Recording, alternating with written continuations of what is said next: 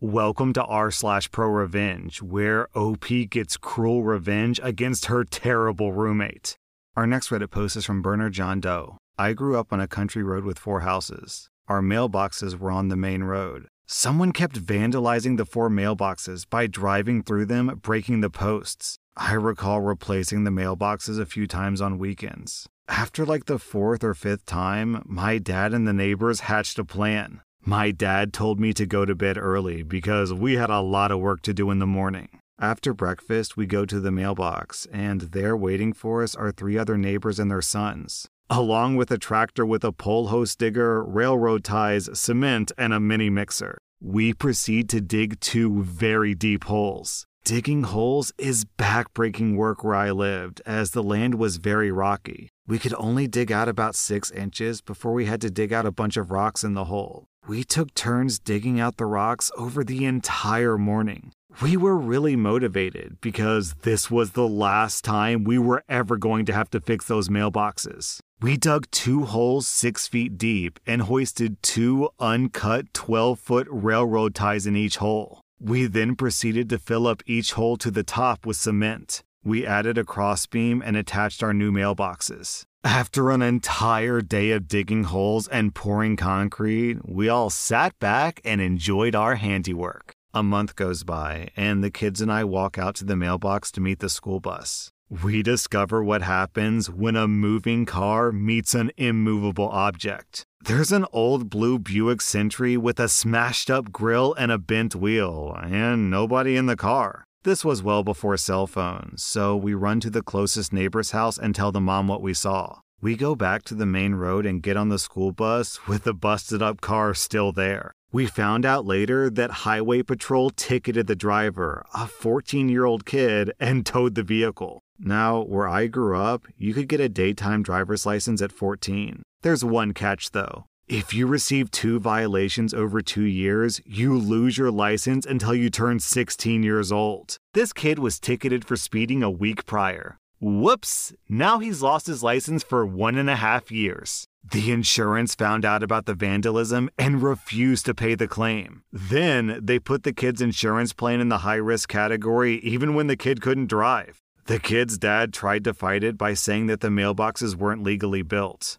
Turns out our county didn't have any regulations on county mailboxes. I smile every time I go home. After 30 years, those indestructible mailboxes are still standing.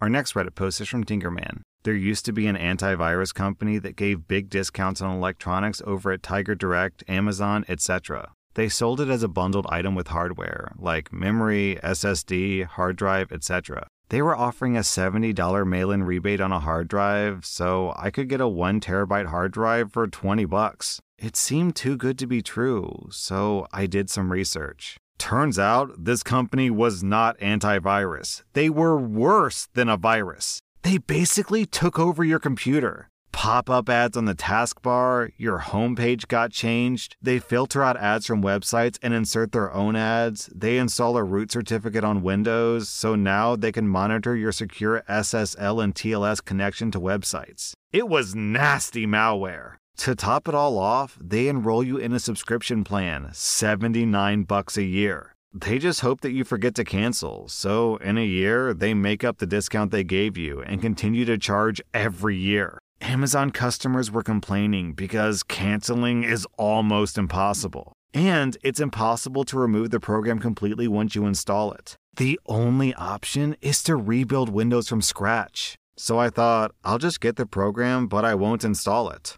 Wrong. Here's the process to get the rebate. You get the program on a CD, you install it on your computer. During the install, you have to give your credit card number, phone number, email, and your physical address. So basically, by that point, they've got you by the balls. Then the program contacts their server so they can verify that you did install the program. Then they send you a rebate form to your email, which you print out and send to them, and they'll mail you an Amex gift card. I know this because my poor friend did all that. I spent hours rebuilding his laptop. So, how do I screw over these people who are trying to screw me? Easy. Install a virtual machine software like VirtualBox. First, create a virtual machine. Second, use the virtual credit card feature at Citibank, Discover, or PayPal. Third, generate a virtual credit card number with a credit limit of $5 and an expiration date two months from now. I created an email just for this purpose. I installed the malware on the virtual machine, giving it the virtual credit card number, email, and fake phone number. Then, once I got the gift card in the mail, use it immediately, delete the virtual machine, and then sell the hard drive on eBay or Amazon for a profit. A year later, when they realize they can't charge my credit card, I just ignored the letters they send me in the mail about how much they're worried about me and my computer because their servers can't contact my computer and they can't contact me. I must have done this a half dozen times before they canceled the deal. Our next Reddit post is from Let the Right One In. This story takes place a couple of years back. During college, I lived with several roommates. All of them were nice and we got along well, except for this one girl, Karen. If Satan and Hitler had a child, and that kid married the child of Stalin and Cruella de Vil, their kid would be Karen. She's a loudmouthed, stupid, egocentric B word who has a face that could scare the doo doo out of a toilet. She would never clean up after herself. She would always leave her plates and things at the spot where she last used them. I lost count of how many times I caught her stealing my clothes without asking. And if you so much as touch her clothes, she loses her mind on you. Or her drinking our lactose intolerant roommate's almond milk, and anytime we confronted her about drinking it, she would shrug and say, I only had a sip. Stop being so stingy. She plays loud music at night. She invites strangers without giving any heads up. And a time or two, she didn't pay rent, even though her parents are filthy rich and she's wearing Gucci and Prada. Karen also lies about everything, even things that aren't worth lying about. Like if she woke up at 7 and you ask her, she'll lie through her effing teeth and say that she rose with the sunrise because she's natural. For months, we had to put up with her. Of course, we tried to get other roommates. But unfortunately, since Karen's name was on the lease, kicking her out would require a lot of time and effort, and most of us were busy with school and work and life. So we ignored Karen as much as we could and tried to move on. At this point, we were all seniors in our final semester, meaning graduation was coming. Karen was planning a backpack trip across Europe with her friend as a graduation gift to herself. One of our roommates, Sasha, has a crush on a guy who lives down the hall. Anytime the two of them are together, Sasha and the guy keep giving each other googly eyes and blushing faces. It was so cute. Sasha is a verbal autistic person and has never dated anyone because she has a hard time with socializing and understanding social cues and subtlety, which, let's face it, is at the core of dating, especially flirting. But with a lot of encouragement from me and the other roommate, Lola, we got her to ask him out. He said yes. She was so happy, you guys. She ran back to the apartment and did an hour of happy dance with her arms flailing about and this big grin on her face. Needless to say, we were all so happy for her. Karen caught wind of this, and it just so happens at that time that she was having relationship problems. I guess her boyfriend finally realized that he's dating human garbage. Not one to be outshined, Karen went behind all of our backs and spun lies about Sasha, saying that she's a serial cheater and even made a fake account for Sasha's fake boyfriend. The guy never called Sasha back, and eventually weeks passed by and he told us why, but by then Sasha felt like the damage was done and lost interest in him. I, however, was effing furious. This level of dickery and pettiness is the straw that finally broke the camel's back, and I vowed that I wouldn't leave until I served my slice of justice. So here's another character that you have to know about for this story Professor C. Two years ago, his wife was in a horrible car accident and, as a result, is in a wheelchair. This was especially problematic because she was a stay at home mom that took care of their two special needs kids, and they have a toddler at home. He was running ragged between working and single handedly taking care of his family. The university took pity on him, and they also feared that the workload would see one of their best and most beloved teachers leave the school, so they struck a deal with him to help him out. All of his classes still had quizzes and midterms, but for his assignments, he was allowed to grade all of them at the end of the year. This is important because our university has a zero tolerance policy on professors who don't constantly update the students' coursework so that students have the chance to improve their grades. Karen, the lazy, stupid B word that she is, is somehow skating through his assignments even though they require a ton of research and writing. I accidentally learned that one of her older friends told her that she only needs to submit the paper on its due date and to only write the first three pages and use a paraphrase tool for the rest of the paper. That way, the professor's plagiarism software won't detect it and would think that it's original material.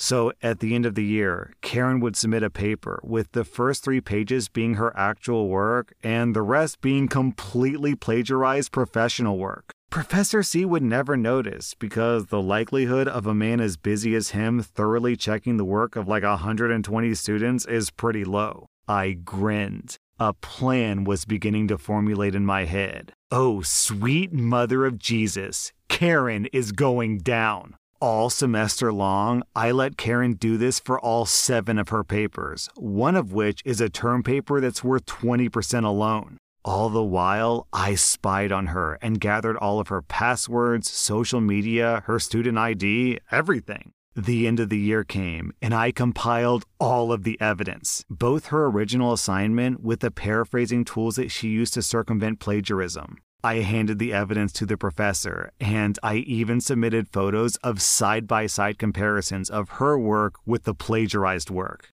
This was a good start, but I wasn't finished. So one day, while chilling in the living room, I started a conversation with Karen about relationships, and I found out that she's cheating on her boyfriend. So I asked her questions like, Don't you feel guilty for cheating? And you do realize this is wrong, right? I would phrase my sentences in a way that it's vague but also clear. For example, I would say, It's not fair. So many people work so hard every day to be successful, and you're here cheating and lying your way to success. Karen, the narcissistic moron, would respond with snippets of, I don't care, I know that it's cheating. Everyone does it, so why can't I do it too? It's too good to be true. Even her answers are vague. It's like God put his hand on my shoulder, looked me right in the eyes, and said, Bury this woman. And that's exactly what I did. As you've probably guessed by now, I was recording everything.